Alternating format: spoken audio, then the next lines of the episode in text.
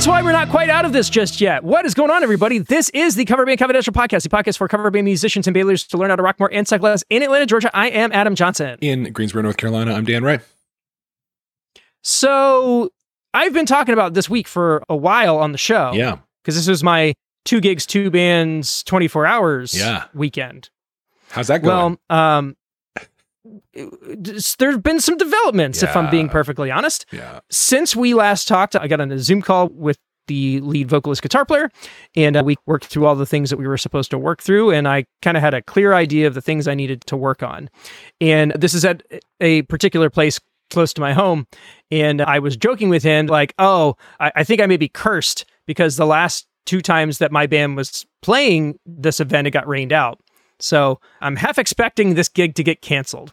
And two or three days ago, I got a text from him. It was it was like in the middle of the night. I got it the next morning. It says, "Hey, I tested positive for COVID. Um, do you think you could fill in for me?" And I was like, "So Oof. you want me to fill in for you and the other guitar player on a bunch of stuff that I'm still technically learning?" I was like, "I don't." I don't think I, I can run that show. Yeah. It's one thing to be a sideman while the rest of the band knows what's going on. It's a totally another thing to hold down an entire side of the stage when you're, you know, I'd say I was 80% at that point, but uh, I'm not always willing to put out my 80%, Yeah. especially when it's somebody else's name on the line. Right. So they canceled the gig and they actually asked if I could help them out for a gig on the 13th. But we, of course, I'm already booked with my other band, which did have a rehearsal and kind of got a feel for what we needed to work on. We ended up cutting one song. I had picked out 45 exact minutes of music, knowing that one of them probably wasn't going to make the cut. And uh, we were able to make that choice fairly easily and still have more than what we need. So that's good. And the only wrinkle is that I haven't heard a word from the venue. Hmm. We've done zero advancing. I went ahead and went over the heads of the headliners and just reached out to the guy who we reached out to last year when we did the gig. Say, hey, we haven't heard from anybody. I'm not sure if you're the right person to talk to or if you're even there, but if you are, let's get the ball rolling. And if not, could you please point me in the direction of the person I need to talk to? Yeah. Still haven't heard Hmm. But I got people asking about like guest lists and Yeah. when load in is, and I just I don't have that information. Oh, Always something to work out. Yeah, the same goes for the gig that we're doing next Friday. No details whatsoever. Fun. So Yeah. flying blind. Yeah. Flying Listen. blind. What about you?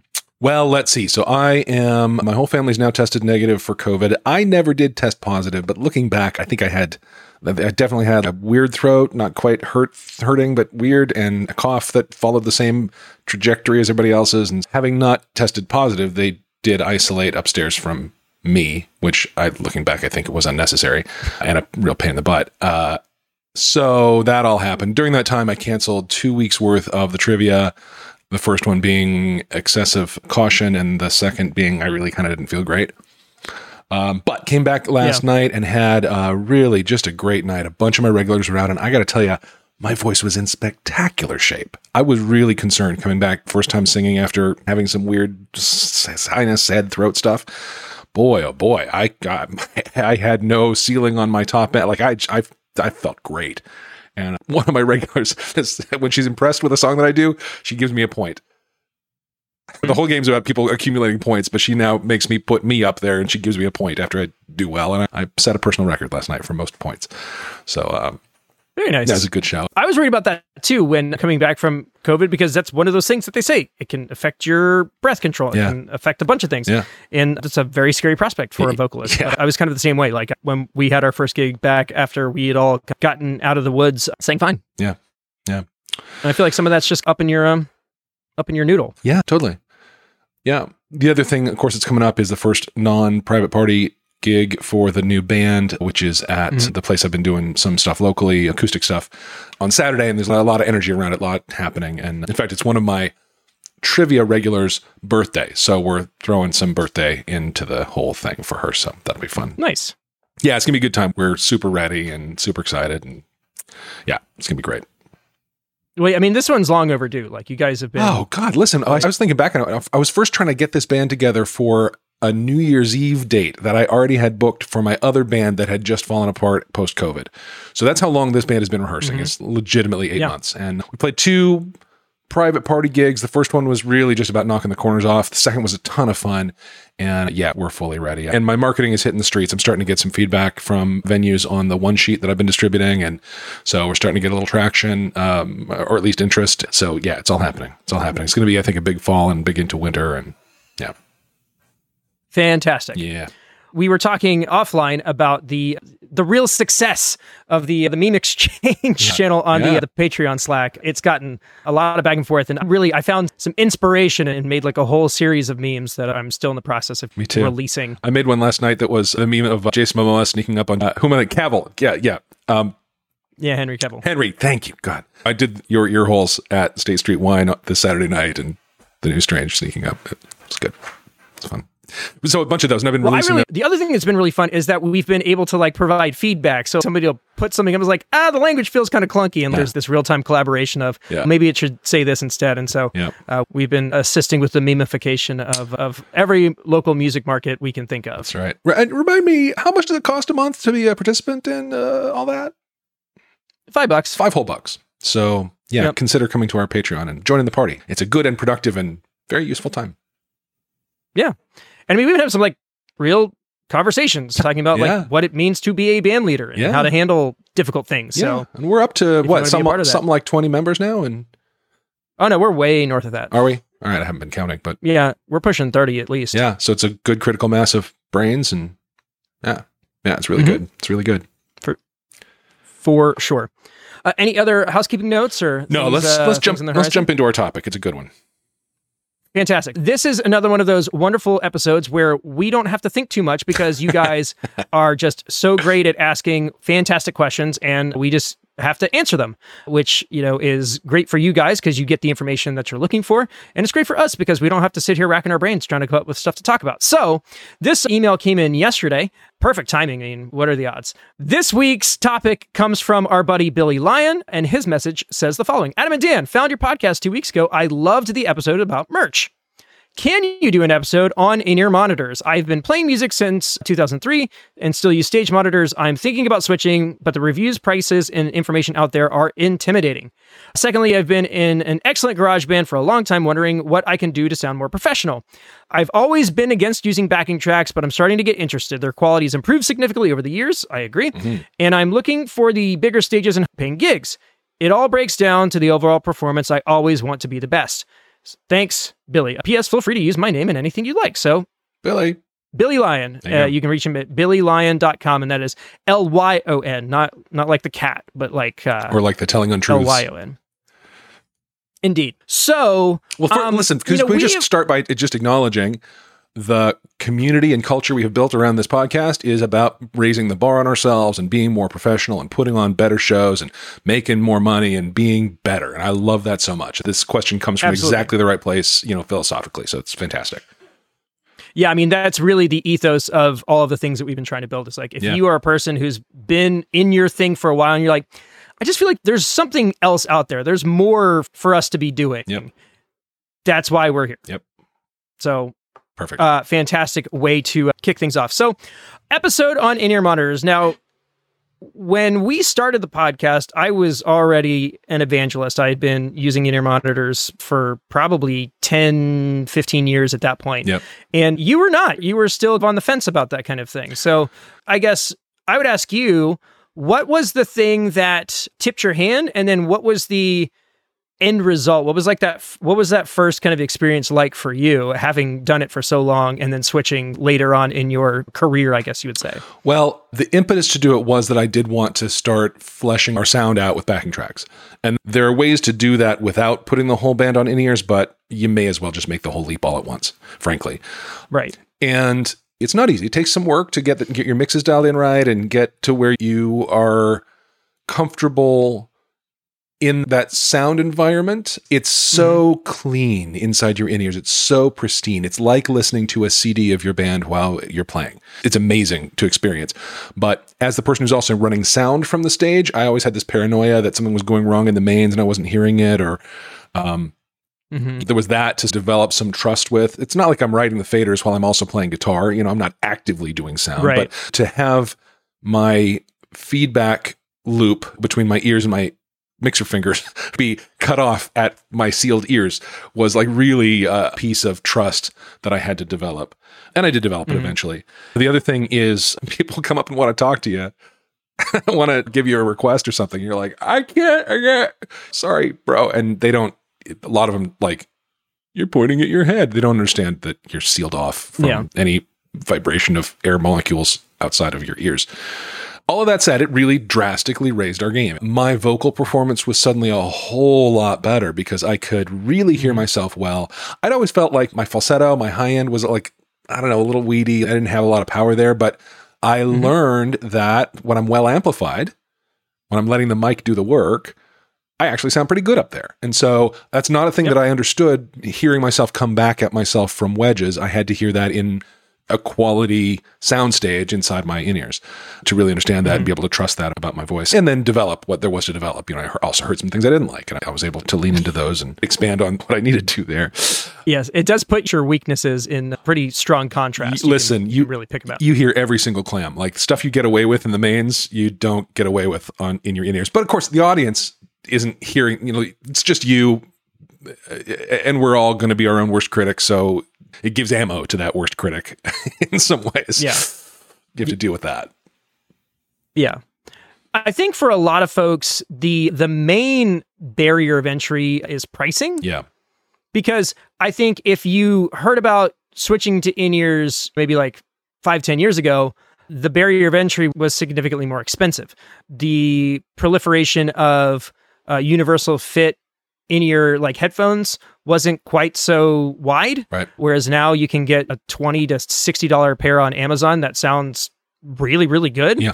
And the wireless in ear options were a lot fewer yeah, back then whereas now i feel like most major sound and wireless companies have an offering i feel like audio technica might be the last one to have jumped into that but i feel like now i think most companies have multiple tiers of wireless options yeah. and if that's still out of your price range a wired option is exponentially less expensive and uh, could be a good kind of jumping in point Totally. And listen, to prove the case for yourself in rehearsal, probably, you do not even Mhm. need, you know, listen, I'm, I'm right now, I'm wearing a pair of Apple earpods. Um, that's what, how I'm Yep. listening to us talk. And that's perfectly fine. Plug those into a headphone amp, which you can get for 40 bucks, 40, 60, something Yep. like that, even a stereo one. Um, Mhm. And get a mix out of an aux from your mixer for that. And you're in business. You can practice on your own that way. You can rehearse as a band that way and really see that it works. Now, I guess it's probably worth saying out loud to get this up on stage takes some rehearsal room time. You're going to have to For sure. practice in them, get your mixes dialed in, especially if you are like me, the person running sound from the stage, and you're trying to dial in four people's mixes, you know, Mm. one by one. Suddenly you're the sound guy saying a little more bass, a little less kick, a little more. Yeah. You're taking all that feedback, which can only really happen while playing is happening. Now, I have a mixer that can record and then play back multi tracks. So we can record ourselves Mhm. playing a song and then I can play back off of that into people's in ears and tweak people's mixes off of recording. So that's really handy. I've Mhm. used that a few times. But in principle, it, it does not take a ton to get yourself a skeleton of what you would use on stage just to prove the case that it's worth doing and you can do it. I think it's a really good way in. And, and there's a bunch of ways of going that route. Now, you and I have moved to self contained, like sealed off environment when it comes to in ears. Maybe my setup more so because we have a dedicated like rack that has all of our front of house stuff that can then be split into a venue's main PA using a splitter. Yep. That's what you would consider like a top tier. Like that's a big dog rig right. but there are small and medium dog options that you can also bring into a club and get what you need. Yep. Probably the base model would be something as basic as literally just having a transmitter that you like hand to the sound guy who, and they just basically unplug a wedge and Yeah. you plug the XLR into the back of your unit and that's it. Hundred percent. Oh, you could do that on stage. You could unplug the wedge that's pointed at you and plug it into your transmitter, or heck, into a little bit more XLR cable and onto a wired pack that's on your belt. There are lots of ways to do this that don't involve the, the sort of investment and commitment that you've made.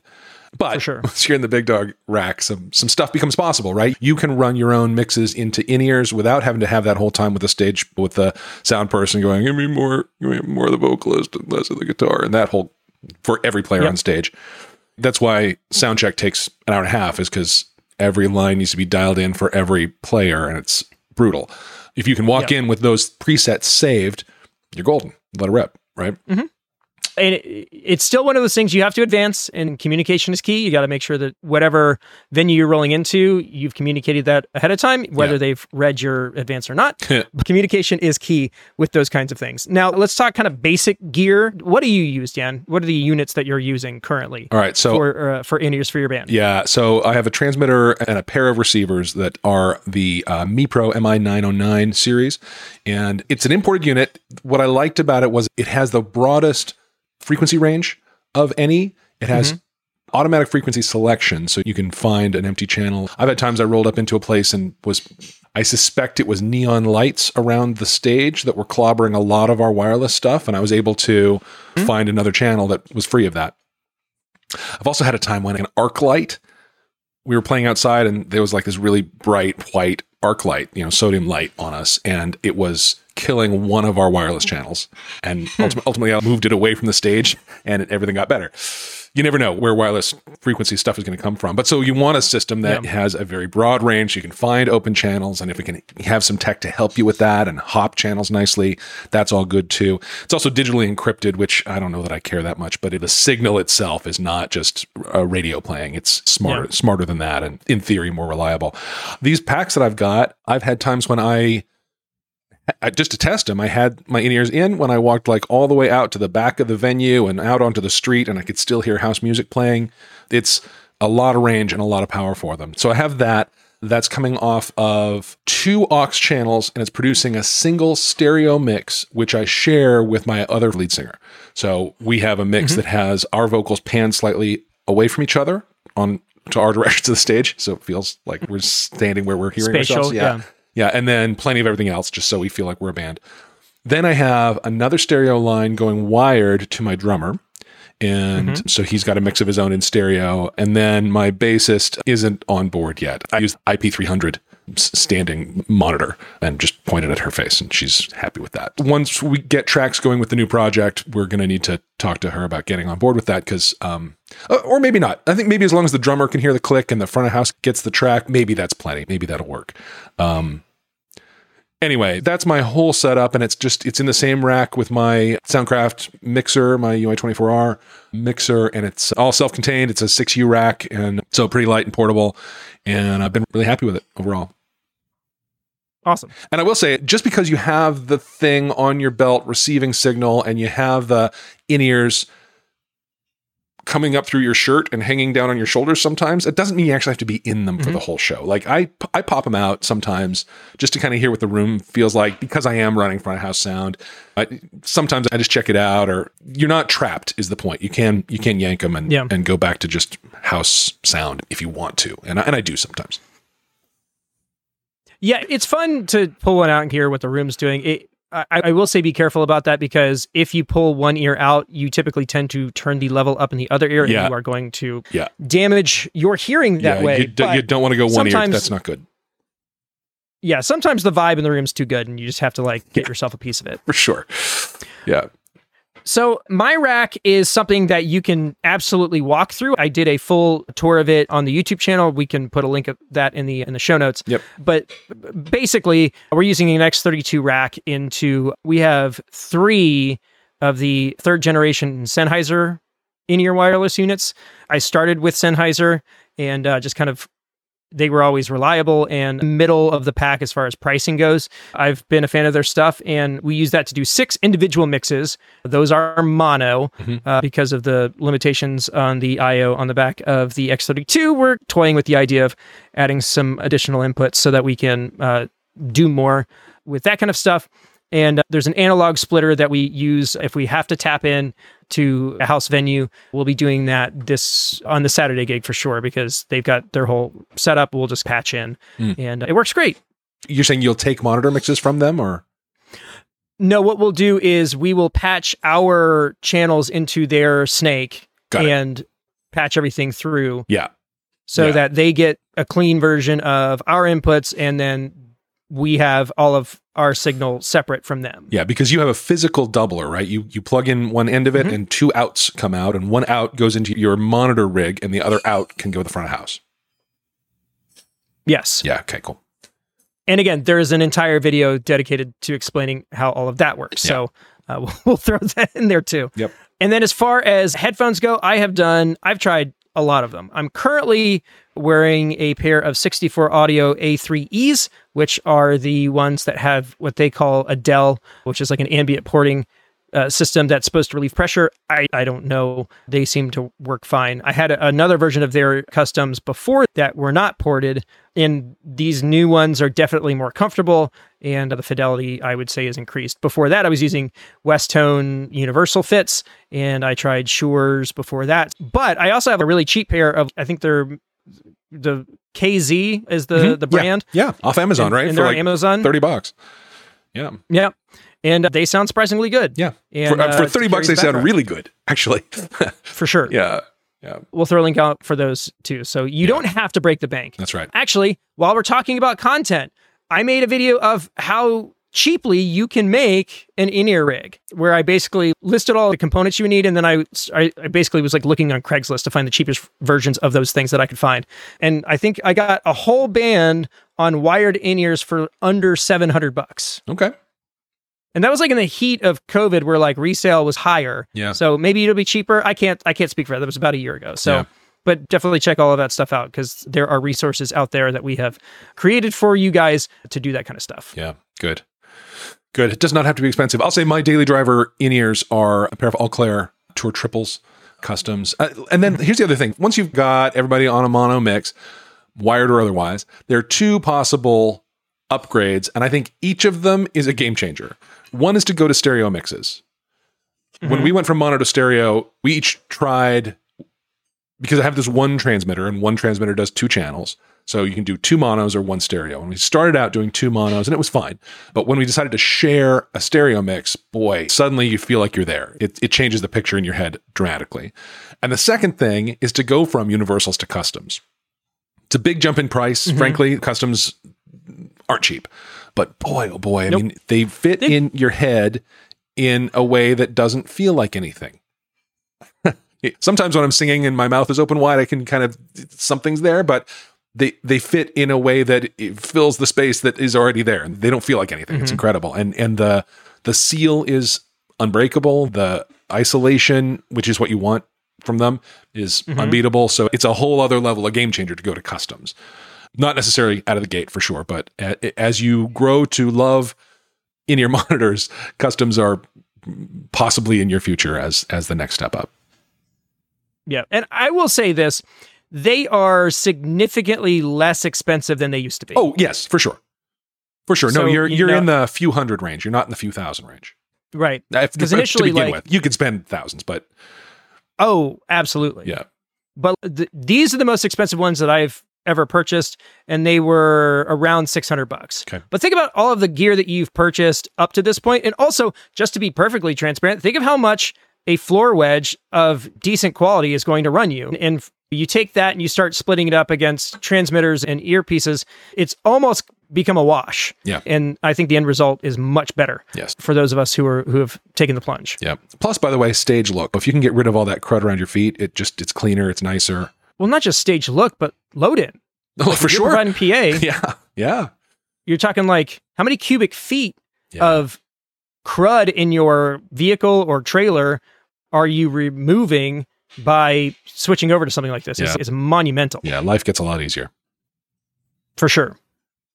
And you the show will inevitably sound better Mhm. because the room won't be quite as compromised with all of these different sound sources bouncing off all of these different sur- surfaces. And yeah, it's way better. Yeah. And it- once you start doing that downsizing process, it tends to start this other process where you start downsizing other parts of your Yeah, setup, yeah, like amps. yeah. I mean, your whole guitar rig now is about you know 18 Mhm. inches wide by about six inches deep, and It's- yeah. It's the size of a formidable sandwich. There you go. You. Yeah.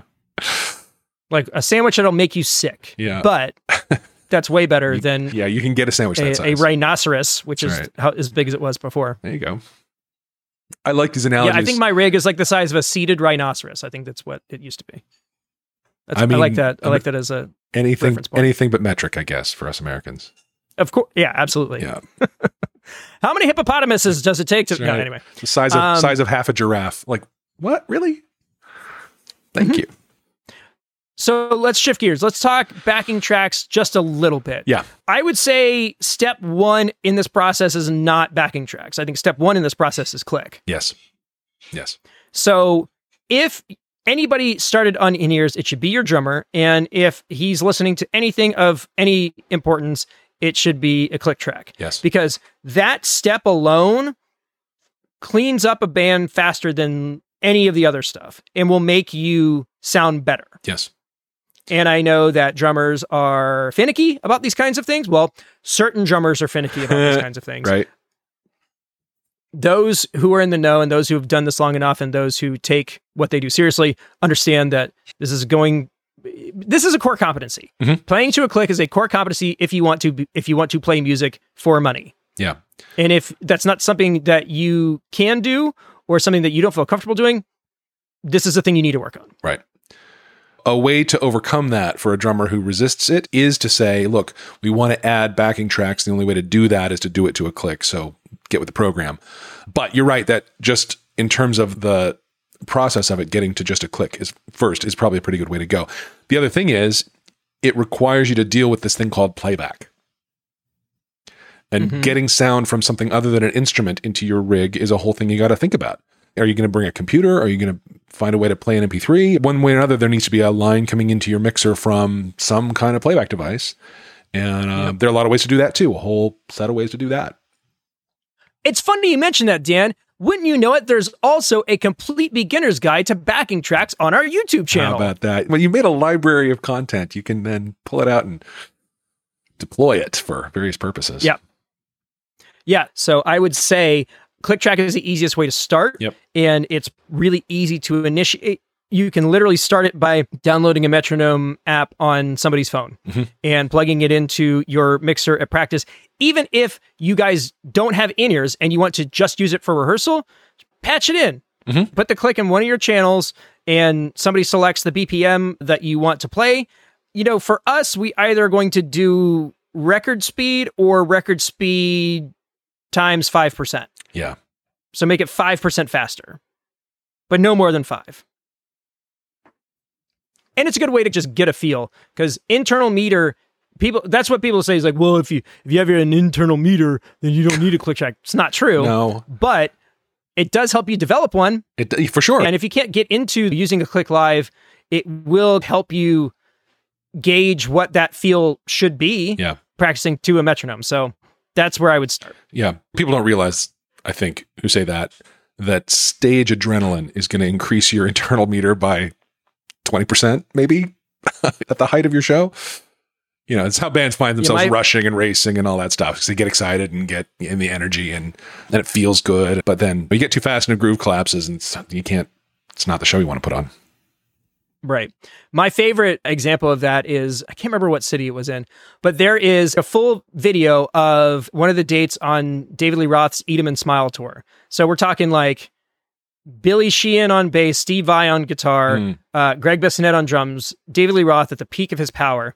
And it is just like a freight train. Everything is so fast. Uh, And it's so fast that it's, it's hard to like, sometimes it's hard to figure out what they're actually doing yeah.